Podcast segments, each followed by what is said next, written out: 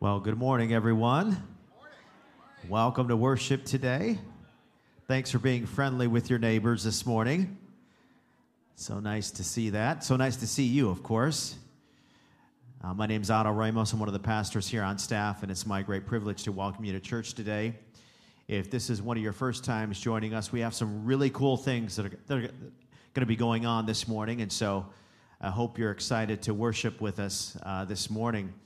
Uh, but if this is one of your first times joining us uh, and you want to learn more about who we are, you can certainly do that uh, by uh, taking one of those communication cards that can be found on the seat back in front of you. Take that card and uh, fill it out sometime this morning and come visit us in the Welcome Center afterwards. We have a free gift for you just for visiting us uh, today. But thank you for worshiping with us this morning. I have a few announcements I'd like to share with you today. If you are relatively new to Victory Life Church and you think you want to hang out with us for a while and you want to learn more about who we are and what we believe and how you can get involved and get connected and uh, grow deeper in your faith, uh, we have a class just for you that's entitled Growth Track. And it's a way for you to kind of get on a pathway of growth uh, in, your, in your Christian walk. And it starts next Sunday, and it'll be at 9.30 a.m. in room 307. It's the first door on, on your left. Uh, you can register for this class uh, online by going to our website at vlchurch.com. Uh, click on the banner that you see there on the screen and uh, fill out the form that pops up on your screen. And we would love to have you. We have pastries, we have good snacks, we have good conversation, and a great time together. Uh, last time we culminated during our last week and had uh, my mother in law's wonderful egg casserole. It's life changing. You don't want to miss it and she's in the room right now, and I am unofficially asking her to make it again. But uh, it's delicious. We have a great time. We hope, we hope you'll join us. Uh, it starts next Sunday. It's called Growth Track. If you're new, it's a class. It's an excellent time, uh, excellent class for you to uh, participate in if you want to learn more about who we are as a church. Uh, the next announcement I have this morning is uh, about our baby dedication that's going to happen in three weeks. Uh, we do this at least maybe once or twice a year uh, just to dedicate our little ones unto God, to encourage parents, and also us as a church to raise our little ones in the nurture and, and admonition of the Lord. And if you would like to have your little one dedicated unto the Lord, uh, you can certainly register to have that done. Uh, it'll happen on Sunday, May 21. You can register online by clicking on the banner that you see there uh, on the screen and just fill it out, and um, we'll get you registered and uh, we'll take it from there and communicate with you about details. Uh, next announcement I have this morning is about life groups. Uh, we have a lot of life groups that are ongoing. We have some that actually are starting up this week. Um, we have some that are happening on Wednesday nights, and um, we have some that are happening on Sunday mornings. And so I encourage you to take a look at all of our life groups. Uh, certainly, you can do that online by clicking on the banner that you see there on the screen. Uh, but we also have a lot of our life groups that are on posters throughout the building. If you have a minute on your way out, take a look at those life groups and see which one might be interesting to you and sign up for one. We have a really a lot of really cool uh, life groups that are going on, and we encourage you to sign up and uh, get connected to one of those. Uh, last but not least, I want to make mention of the fact that today we are having our Mexico mission trip luncheon and auction after this second service down in our South Sanctuary. And so each and all of you are invited to come. We expect you to be there. It's going to be a really great time of supporting our group that's going to Mexico on a mission trip this summer. We're going to be auctioning, auctioning off a bunch of live um, auction items uh, during our time together. You can still bid, I suppose, on some of these items that you see out here uh, in the periphery of the hallways um, on your way out today if you can't make it. But certainly, if you can, we'd love for you to join us in support of um, those going to Mexico this summer on a mission trip. So we're looking forward to that and hope to see you this afternoon at the luncheon and auction. Well, that's all I have this morning in the way of announcements. If you've come to worship the Lord with your tithes and offerings, you likely know what to do and how to do it. You can give online, or you can give via text, or you can give as you exit the sanctuary this morning. But indeed, thank you for worshiping the Lord with your tithes and offerings today. Uh, can I ask you to stand this morning? And in preparation for worship, I'd like to read a passage of Scripture from 1 Chronicles 16, verses 23 and following. Listen to this. It says, Sing to the Lord, all the earth, proclaim his salvation day after day. Declare his glory among the nations, his marvelous deeds among all peoples. For great is the Lord and most worthy of praise. He is to be feared above all gods. For all the gods of the nations are idols, but the Lord made the heavens. Splendor and majesty are before him, strength and joy are in his dwelling place. Ascribe to the Lord, all you families of nations. Ascribe to the Lord glory and strength. Ascribe to the Lord the glory due his name. Bring an offering and come before him. Worship the Lord in the splendor of his holiness. Amen. Let's pray real quick. Father God, we come to worship you now because you deserve it. In Jesus' name we pray. Amen.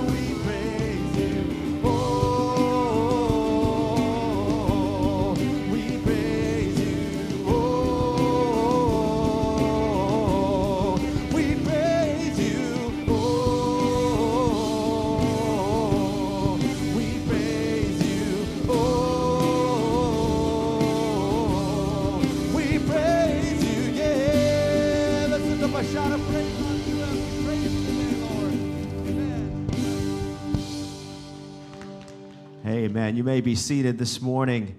We're going to continue our time of worship together uh, by celebrating God and uh, honoring God uh, because of the work of His hands in the lives of six individuals this morning.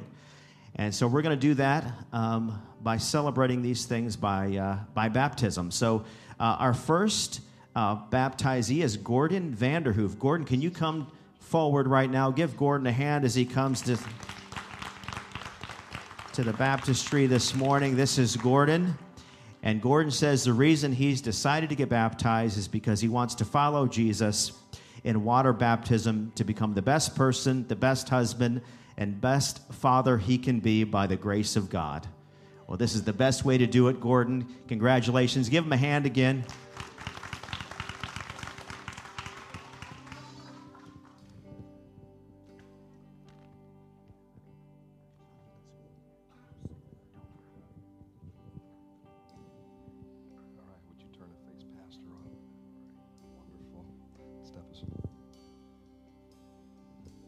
Gordon, what a wonderful testimony this morning.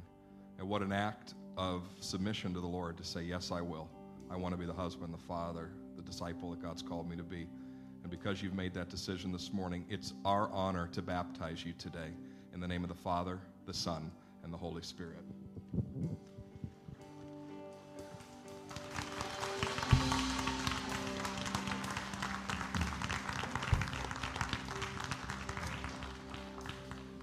Well, congratulations to Gordon. Next, we have Brianna Rasmussen. Brianna, come on up.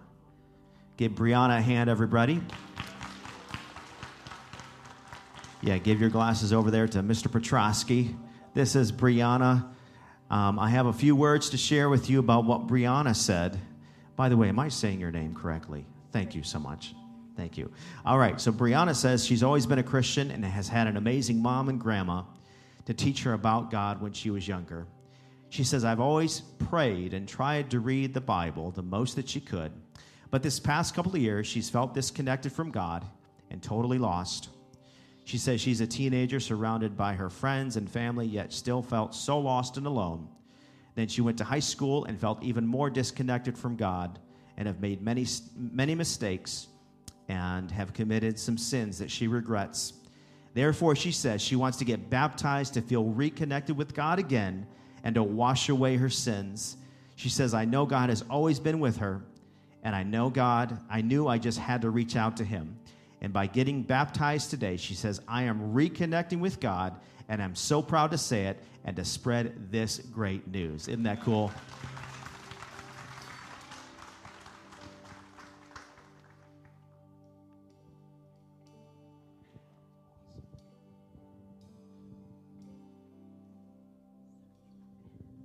Brianna, what a powerful testimony this morning. Thank you for sharing that because there's somebody here who needed to hear it. And I know God's doing amazing things in your life. And you're going to spend the rest of your life serving the Lord Jesus. So it's our honor and privilege today to baptize you in the name of the Father, the Son, and the Holy Spirit.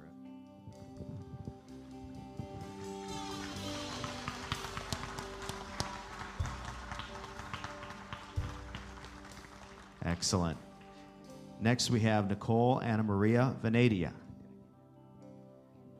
Anna Maria. Anna Maria, come stand next to me. This is Nicole Anna Maria. And she says Jesus came into her life at a young age. She says, My mom has always taught us to be like Jesus.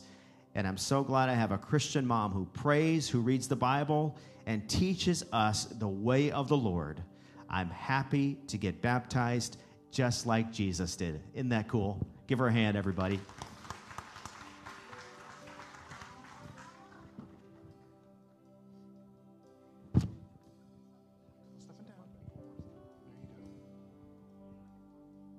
So glad that you're choosing to make your faith your own today.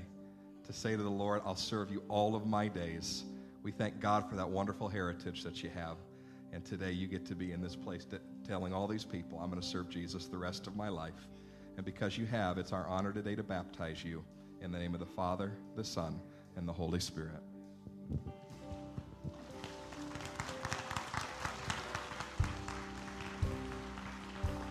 Awesome. Congratulations.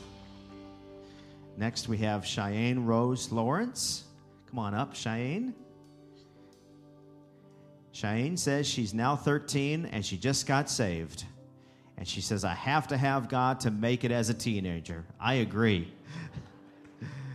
she says, My mom played a big role in my life to keep me on track, and I'm so happy we have found a great church. We love everyone here, and now I'm taking the next big step baptism. Isn't that cool? Give her a hand.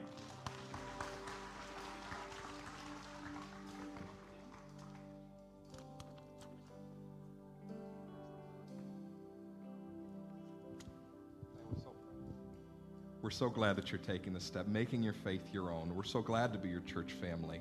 What an honor and a privilege it is to baptize you today in the name of the Lord Jesus, who loves you with all of his heart and gave himself for you.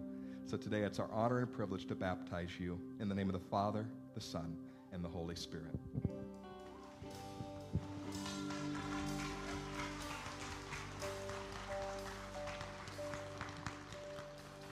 Excellent.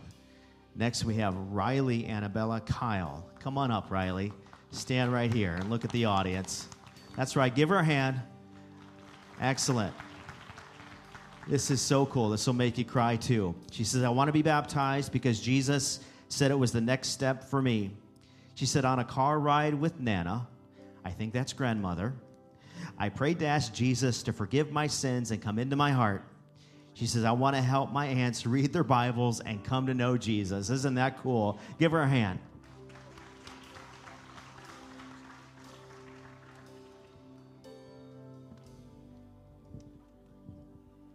Riley, we're so proud of you today, and we're proud that you're making this decision to follow Jesus with your whole heart. He loves you, and He's going to guide you every day of your life. And so today it's our honor and privilege as your church to baptize you in the name of the Father, the Son, and the Holy Spirit.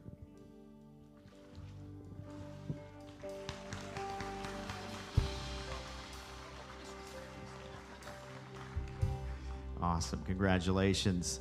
Next, we have Savannah Bruns. Savannah here. Come on over, Savannah. Give her a hand, everybody. Stand right here, sweetie. And look at the audience. She says she wants to get baptized because she is a Christian and she wants to go to heaven. I know that Jesus is the only way to heaven. I want Jesus in my life and to help me get through life. Jesus lived a perfect life, and I want to follow him, follow him she says. Congratulations, sweetie.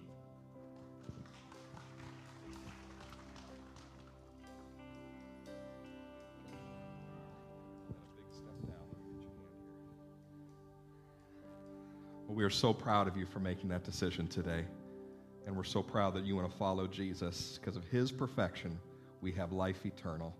And so today, as your church, we're so pleased to be able to baptize you in the name of the Father, the Son, and the Holy Spirit.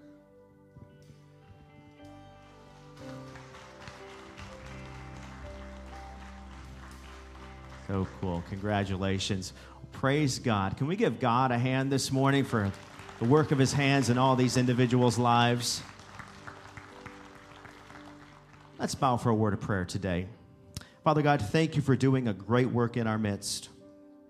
Will you continue to work in our hearts and minds today as we continue to worship you and later on listen to your word? There may be some here today that need to yield to you in the same way that we have just seen demonstrated. So we ask that you would speak to our hearts and show us how to follow you in a deeper way. In Jesus' name we pray. Amen. Amen. Can you stand and join us in worship? We're going to continue to praise him for what he's done and what he's done in these lives today. Let's continue to worship him now. I can't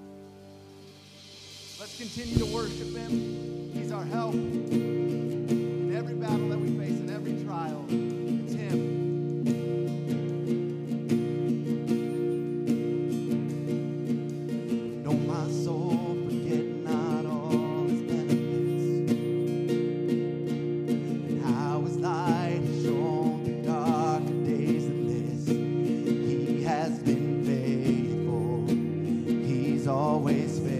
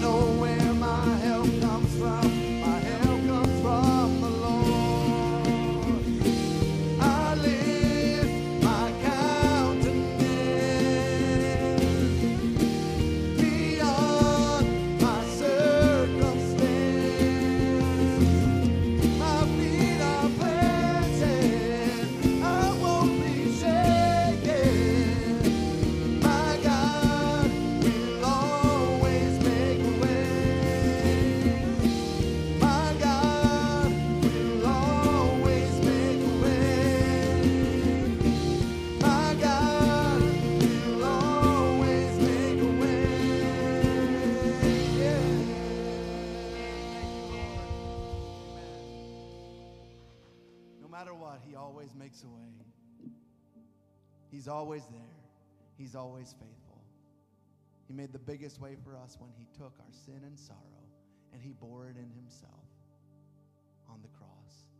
And this morning, we're going to reflect on that and His work on the cross and thank Him and praise Him for what He's done for us. Let's do that together now.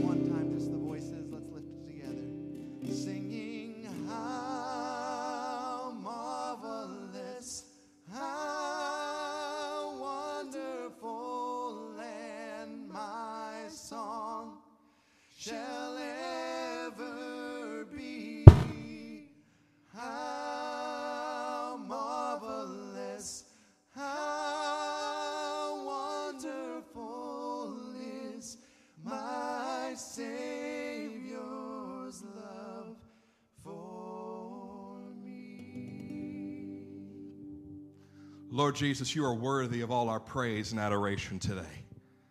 Lord, thank you for your great mercy. Thank you for your great love. Thank you, Lord, that you have done good by us in spite of our sin. And thank you, Lord, because of your righteousness, we are made whole. Thank you, Lord, that as we baptize people today, they said, I don't need to be perfect, for Christ was perfect. The Lord Jesus has saved me and made me new. Lord Jesus, your love is marvelous. Thank you for standing in our place on that cross. Thank you for being everything that we needed you to be. We praise you and thank you and honor you for your marvelous love. We praise you and honor and thank you today for the mercy that you have shown us. We pray all these things in Jesus' name. And all God's people said, Amen. Amen. God bless you. You may be seated. If you are a remaining young disciple and want to head on down the hall, you may do so at this time. This is a great moment to go down and uh, see Miss Jody. They're having a fabulous fifth Sunday down there. I don't know what that means, but it sounds fun. So you can head on down that direction.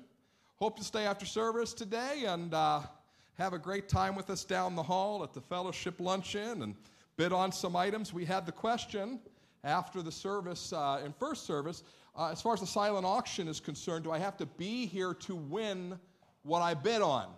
No, we'll call you. All right, so if you got to go, that's fine. Feel free to bid, and if you win, we'll let you know. And uh, we're excited about that. If you have your Bibles this morning, would you turn in them? Bible drill, you ready for this? Who gets there first? To the book of Jonah. Jonah, a minor prophet. I'm sure he didn't feel minor, but somebody named him that, poor guy. Right? We're going to turn to Jonah, and then as if to try to confuse you with all of my heart, we're going to spend a little time in 2 Kings 14 today. And so, just to let you know, we're going to be in two different portions of the scripture today. We've been in a series all year, if you will, not a series, a theme called Shine Your Light. And as you go out into the hallway this morning, you'll see all the ways in which people are trying to share the good news with people in our community. And there's an emoji for all the different things that we're trying to accomplish. And we figured it would be a good time to see some light shining or perspective light shining in the Old Testament. For as one famous preacher likes to say, show me a concept in the New Testament, and I'd love to take you to the Old Testament to show you where it's found first. All right? And so we're going to do a little bit of that with Jonah, who I like to call the reluctant evangelist. He had a good news, a good message to share, believe it or not. He needed to do what God had called him to do, but he wasn't willing. Now, Jonah gets a bit of a bad rap. Like some of you are zoning out already. You're like, Jonah, please. You're like, I colored pictures with that whale spitting him out on the beach. I, I remember that from Sunday school. And the message of Jonah is don't run from God or you're going to get, you know, indigestion for a fish, you know, and that's not really the story. In fact, there's a, there's a question that really goes all through the chapters of Jonah, and the question is kind of this Will the man or woman of God submit their will to God's heart? That's the question. This is a great book to explore God and humanity's relationship. And we do it through somebody who is a servant of the Lord, who should speak for the Lord, but is choosing not to at first. Jonah is kind of a unlikable character. If he's in heaven, one day he can yell at me for calling him that. But, but he's really opposed to what God is trying to do, even though he is a man of God. And we're going to see in 2 Kings in a moment, he was a man of God. Yet he wants to do the opposite of what God calls him to. He wants to go in another direction. Will Jonah submit to the heart of God? That's kind of the question that kind of pervades the book of Jonah. But the book of Jonah is not a story about a fish with indigestion. The book of Jonah's ultimate lesson is about the heart of God. We're going to see it in chapter 1, verse 2. And in five weeks, we're going to conclude with it at the end of the book. The heart of God is what is on display in the book of Jonah. That's absolutely what we're looking at. It just is put in tension, if you will. The heart of God is put in tension with the inconsistency and hypocrisy of man. And not once again the person outside the church doors, not necessarily the person who doesn't know God, but the person who does know God and chooses to be obstinate and inconsistent and, and, and hypocritical all along. I love the Bible. One of the great proofs that the Bible is true is that the only person who gets off scot free is Jesus in terms of his character. All the other heroes of the Bible, all the other people in there make mistakes. They have faults and failures, not the Lord, of course. And Jonah is no different. In fact, I think by the end of today, you might feel more like Jonah than you feel like Paul. Who knows what might happen here? The real question for us over the course of the next five weeks, as it relates to shining our light into the world, is this Is my will submitted to God's heart? Am I busy Jonah-ing, or am I busy doing what God has called me to do into a world that so desperately needs messages of His mercy and His grace? It's a powerful message from Jonah. And I think you'll see over the next five weeks there's a lot more depth than just fish indigestion. But to see that, let's go straight to the book now. Chapter 1, verse 1. Just three verses today. For those of you who are already worried about the lines forming at Red Lobster, we're going to go quick. Here we go. The word of the Lord came to Jonah, son of Amittai, saying, Arise, go to Nineveh, that great city, and call out against it, for their evil has come up before me. But Jonah rose to flee to Tarshish from the presence of the Lord. He went down to Joppa and found a ship going to Tarshish. So he paid the fare and went down into it to go with them to Tarshish, away from the presence of the Lord. Not much context is given for Jonah here. What do you know about Jonah so far? He is the son of Amittai. That's all we know. It may be that the person who wrote this down, whether it's Jonah or the person that Jonah related this to, knew that the first audience would have known Jonah. Because Jonah was a known prophet within the land of Israel. So, as Jonah is introduced here in this book that bears his name, it is quite possible that the people to whom, or to whom it was written or who originally read it would have gone, Oh, yeah, Jonah, that prophet to the northern kingdom. I remember him. This is about him. He already was a servant of the Lord. He was the man of God. That's why I said the real question of Jonah is whether the man or woman of God will submit their will to God's heart. Okay?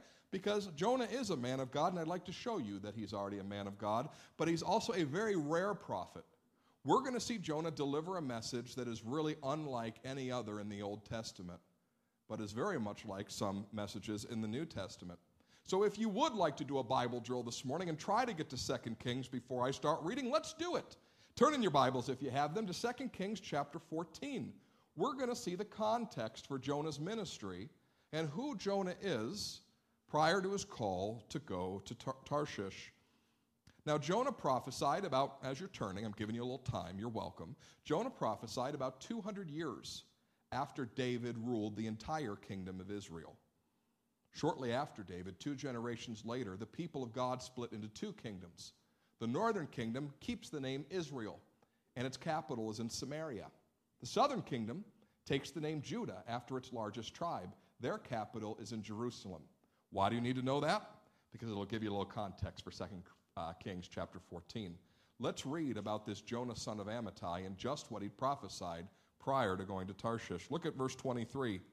In the 15th year of Amaziah, the son of Joash, king in Judah, think southern kingdom, Jeroboam, the son of Joash, because they were always very creative with names, Jeroboam, son of Joash, king of Israel, think northern kingdom, began to reign in Samaria, and he reigned 41 years.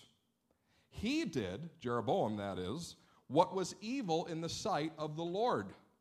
He did not depart from the first Jeroboam, who was king in the northern kingdom, Jeroboam, son of Nebat.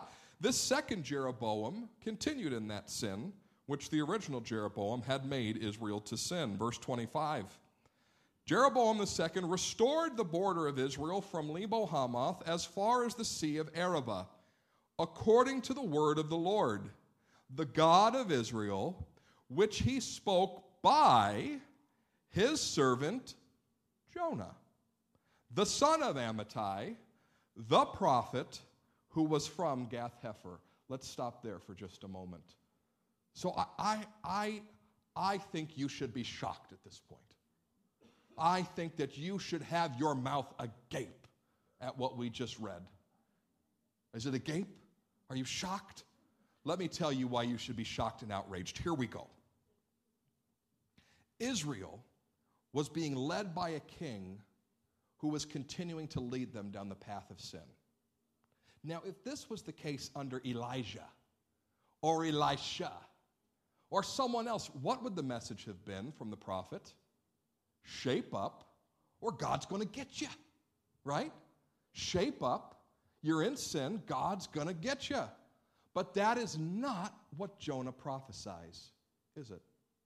In spite of sin, in spite of a king that's continuing to lead the people in a way that is not honoring to God, Jonah prophesies what? Hey, everybody, God is going to restore our borders and fortunes. What do you think of that? What a great message! If you've got to be an Old Testament prophet, you want to be Jonah. You get to give everybody the news they want to hear that in spite of their sin and in spite of their rebellion, God's going to do well by them anyway. Your mouth is not agape. What is wrong with you people? Are you not hearing what I'm saying? Are you not shocked, awed, appalled that the message of Jonah is salvation in spite of sin? Look at verse 26.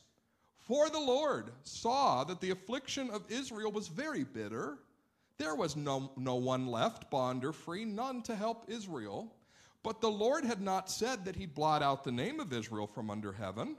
So he saved them by the hand of Jeroboam the sinner, son of Joash.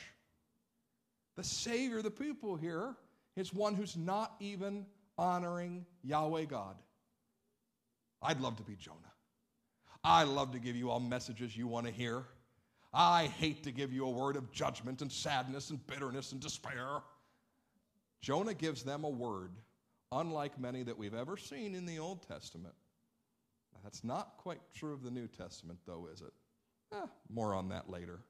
Jonah prophesied salvation in spite of sin. So this is what we know.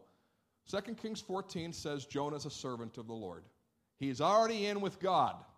Jonah's a prophet of the Lord. He already speaks from God. Jonah speaks a message to Israel of God's mercy. God is going to do well by you in spite of your sin. Anybody here know that mercy? God does well by you in spite of your sin.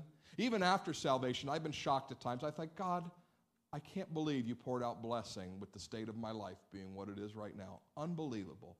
You are so good. And sometimes, as the one song says, His kindness leads us to repentance, doesn't it? Thank you, Lord, for doing well by me in spite of my sin. That's what He's doing for Israel. He's doing well by them during the time of Jonah in spite of their sin. So we know God is a deeply merciful God. We know that God still loves His people. He wants to give them every chance to return to Him, and He feels bad that His hand has been lifted to the point that they would turn to him, and they had not chosen to turn to him, but he doesn't want them to be under this bitter affliction anymore, so he gives them better than they deserve. But third, and I think important as we get back to Jonah chapter 1 here, is this Jonah the prophet is willing to convey a message that he approves of.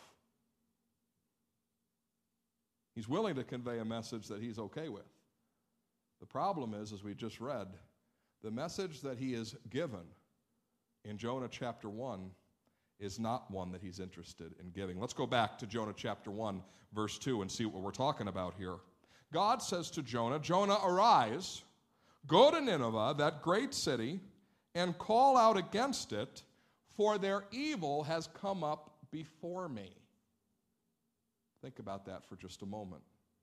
Nineveh was the one time capital of the empire of Assyria, Neo Assyria to be more accurate for those of you who love humanities and ancient cultures. Assyria was a rough, rough, mean, stinky mean, really mean, doggedly mean empire. In fact, I can find things, as a little bit of a scholar of ancient cultures, I can find things that I admire in the Greeks and the Romans and even the Babylonians, the Persians, the Egyptians. I, I really don't like the Assyrians. I can't find anything winsome about their culture. Everything I read on them just makes me think, what awful people. In fact, the threat that is ever before Israel is this that one day Assyria would come and conquer them. And then what they do to the people of God is very simple. They would put a hook in each one of our noses, and they would take a hook from that chain and chain it to the person in front of us. They would march us into captivity And as they did, one by one, they would say, You go there. Those people over there are your new family. Say goodbye to your current family and friends and relatives. You now serve that God in that city with those people that have been conquered as well. We will not only destroy your land, but we will destroy, destroy your entire identity with your family and your nation.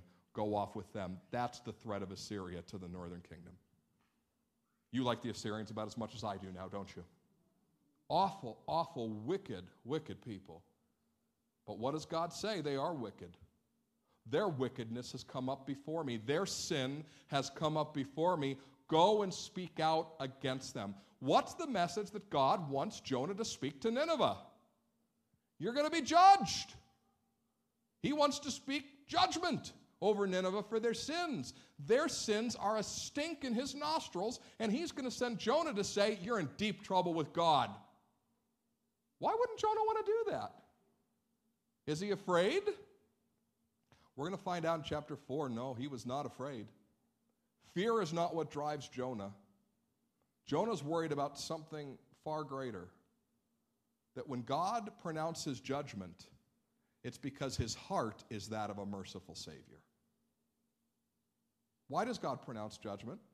So that when he does judge, he can say, See, I told you.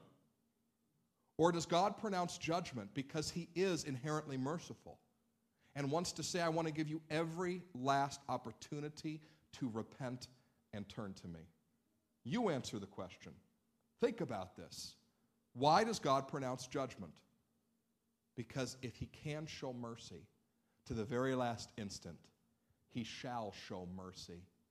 By sending Jonah to Nineveh to speak out against them, God is inherently saying that He's the merciful Savior. The same merciful God who treated Israel better than their sin is willing to treat Nineveh better than their sin. And Jonah's going to say this in chapter 4 I knew that you're merciful, and that's why I didn't want to go. God's heart is, was that of a merciful Savior, and therefore Jonah can't go to Nineveh because Nineveh is his natural enemy. He wants nothing to do with the Assyrians. And so, and so, what does Jonah do? What does he decide to do? Argue with God? Continue to contend with God? Go to Nineveh but preach his own message? No. With all the strength he can muster, he runs away. He goes the opposite direction. He's supposed to go east, so he chooses to go west. Now, there's a question among scholars is Tarshish a name for the deep sea or Spain. We really don't know for certain. But what we can say is that Jonah's compass was going in the wrong direction. He wasn't going to go east and to the northeast, he was going to go to the west. He was going to go in a direction that was not ordained for him by God.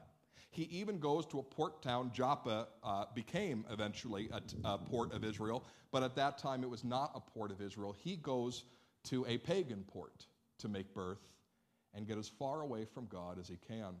And that's really the story here of verse 3, is it not? What's the repeated phrase besides the word Tarshish? The repeated phrase is from the presence of the Lord. He fled, he flees, he flies. He runs away, run away. That's what he's doing here because he does not want to submit to the heart of God. And he cannot admit to himself that God has a message for his natural enemy. See, this is an interesting phrase. And those of you who are Bible scholars, you know if you see something repeated, pay special attention. In the span of two short sentences, we are told Jonah fled from the presence of the Lord. If he chooses, as he is, to refuse to submit to the Lord, the natural course of action is to run from the presence of God. And I want to make this point to you today because I think it is germane to our culture as it was to his. I think it is true of us today as it was for Jonah. To ignore the heart of God is to run from his presence. If, if we want to ignore God, we were going to pursue a pattern of spiritual isolation in some way. Now, was the presence of God in the land? Is that why Jonah needs to flee? Well, theologically, yes.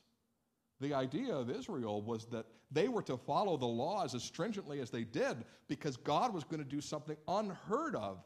I am that I am, existence himself, Yahweh God was going to dwell among his people emanating from the holy of holies to the holy place to the to eventually to, to the outer courts and then eventually to all of israel god was going to dwell in the land with his people that was that was why they needed to have such a fear of the lord and reverence him so powerfully so yes he needs to get away from a holy place, a set apart place, the sanctuary of God, if you will. He cannot be in the presence of the Lord and remain unsubmitted. So he's got to what? Run. He's got to run. He also flees the people of God. I think it's important that he chooses Joppa as opposed to an Israelite port. He doesn't want anybody asking him questions about why he's not in the will of God. He doesn't want anybody who knows him going, Jonah, where are you going? Aren't you a prophet? What's God been speaking? He doesn't want that. He can't know and be known by others. That will cause him to have to give an account for ignoring the heart of God and pursuing his own will. He has to get away from the people of God and the spaces in which God dwells if he's going to submit to his will and not to God. And that is something that we know all about. We are human. And the heart of God has always been held in tension against our great hypocrisy and inconsistency and changeability. Yes, God, I will do that but no, God, I shall not do that. And please allow me then to compartmentalize my life in a way to shut out your presence and shut out your voice as it relates to that which I do not wish to do.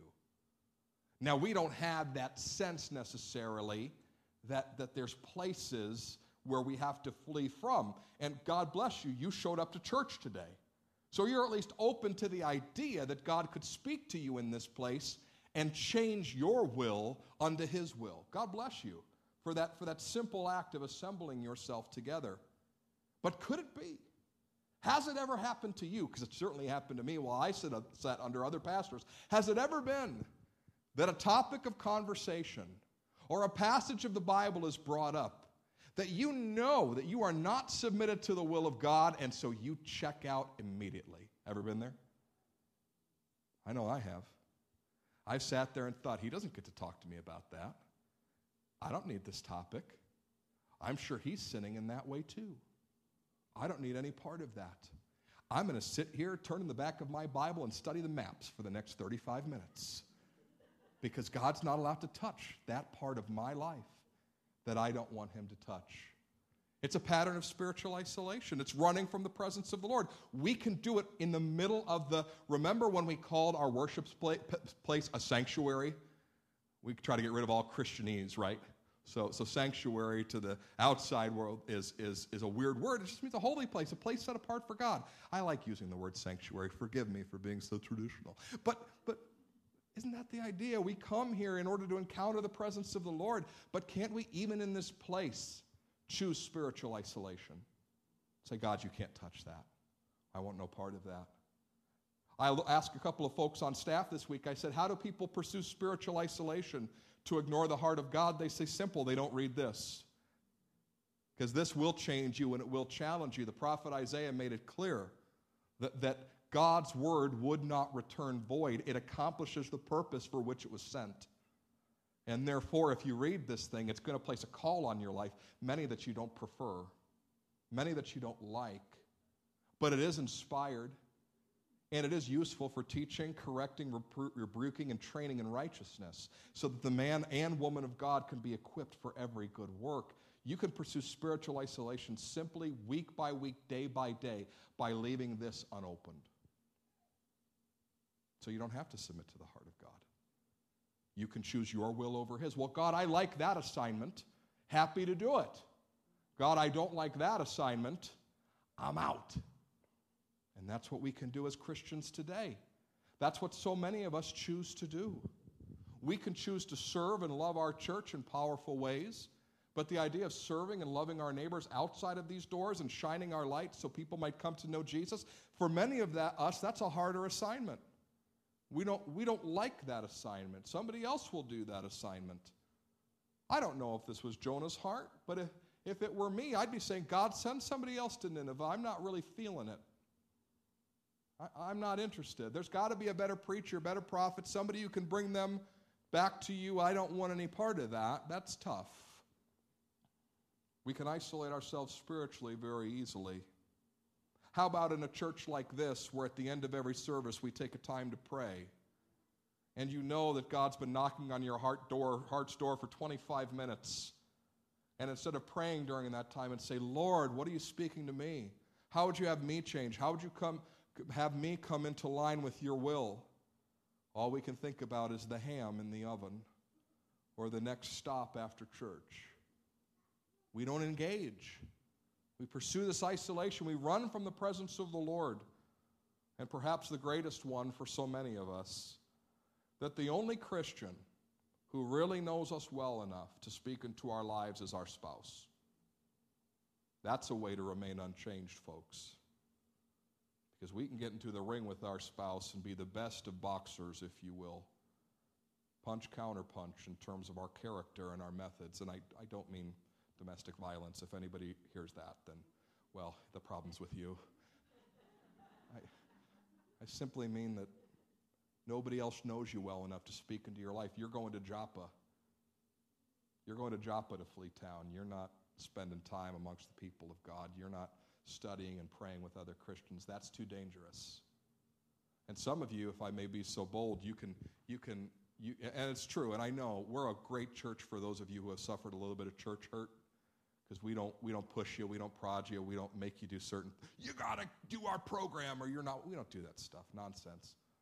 But for some of you, the call today is, is that you need to get over that and know and be known by other Christians again. God will protect you. God will protect you. He hears the cry of your heart. He's not going to allow you to be hurt again. He's going to use that hurt for your ministry and for His glory if you'll stop pursuing spiritual isolation. It's important that we do. It's important that we stay in the presence of God. Because the story of Jonah really is about God's heart. And God's heart is for people who are dead in their sin to come alive again.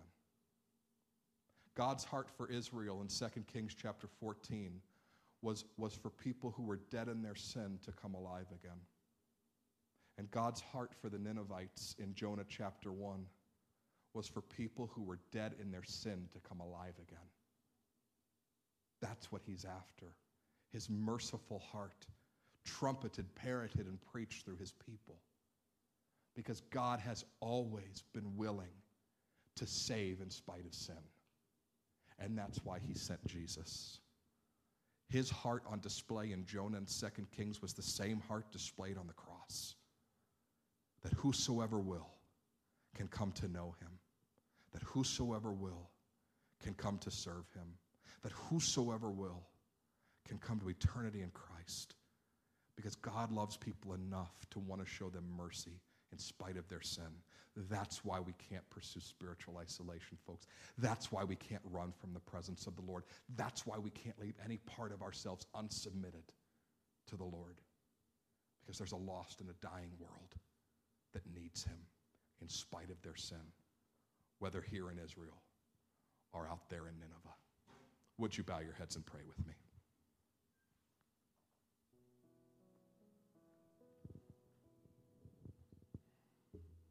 Heavenly Father, we know that if we stay in the presence of God, we'll be changed. We can't remain unchanged, Lord. Whether that presence comes through your word, read or heard, whether that presence comes through the fellowship of the saints, whether that presence comes through prayer, whether that presence comes through a word of knowledge or prophecy from a brother or sister into our lives. Lord, can we stop fleeing from your presence that we might be changed? Can we stop compartmentalizing and submit our inconsistent heart to your consistent heart? A heart of mercy and grace that tarries today because you want more people to come to know you, to escape the judgment. Lord, may we have your heart. May we give you all of ourselves so that more and more people might know that your desire is to show them mercy to pour out grace upon them. So now, you who pursue the presence of God, you saints who have come to church this morning and said, I'm open to being changed.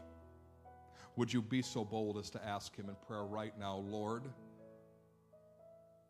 what part of my life have I told you you cannot touch? What aspect of my being have I been closed off to hearing from you? Where have I been unsubmitted to your heart and your will? Show me, Lord. Would you just do that? He'll bring it across your mind's eye. He's faithful. Ask Him right now.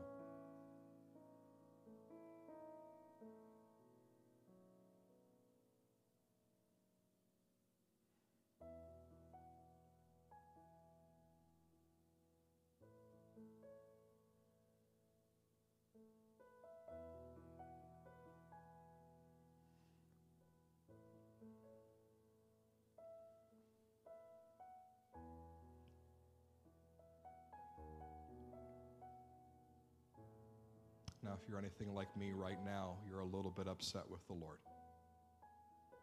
You're frustrated that He brought that across your mind's eye. That's not what you wanted to hear this morning from Him.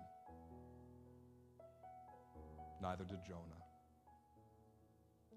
Don't lean west today when He calls you to lean east. Right now, and I'll do it with you. Ask Him, Lord, what would you have me do? Risk it in prayer right now.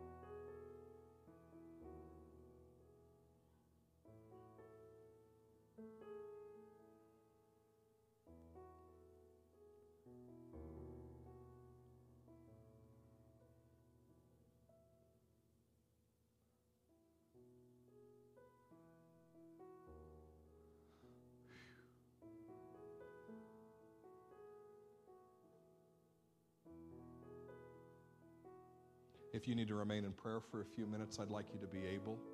AJ's going to lead us in a benediction song, and when you're ready to sing along with us, you can stand and sing.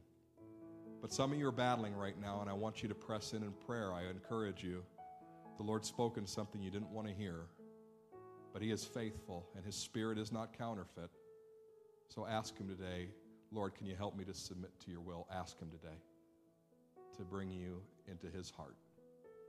AJ, would you lead us?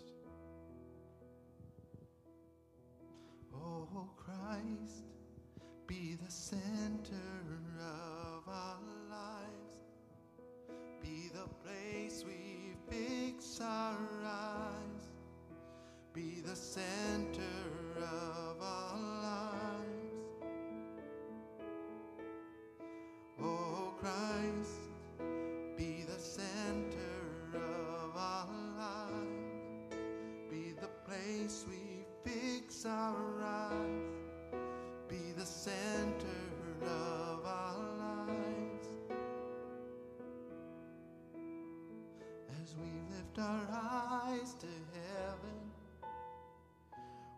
wrap our lives around your life.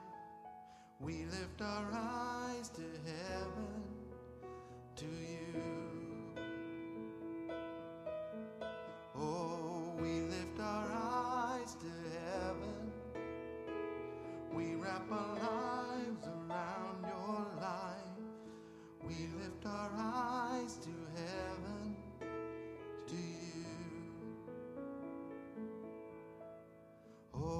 Christ, be the center of our lives. Be the place we fix our eyes. Be the center of our lives.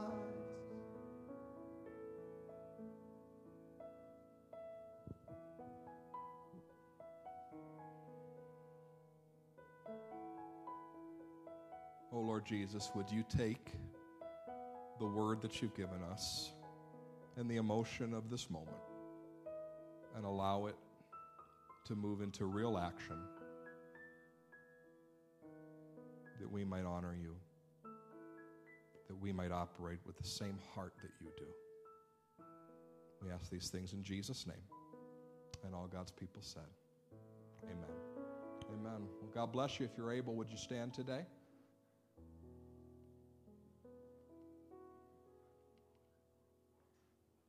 The word on the street is that Altieres has catered a wonderful lunch for us. And so if you're able to stay and partake, we would love for you to do so. If you can't, would like to bid on some items before you leave to support our Mexico missions team, we'd be thrilled. If you're just looking for some fellowship today, you should head on down the hall. If you've never been to a Victory Life auction, it almost feels sinful. It'd be worth watching. God bless you. Have a great day.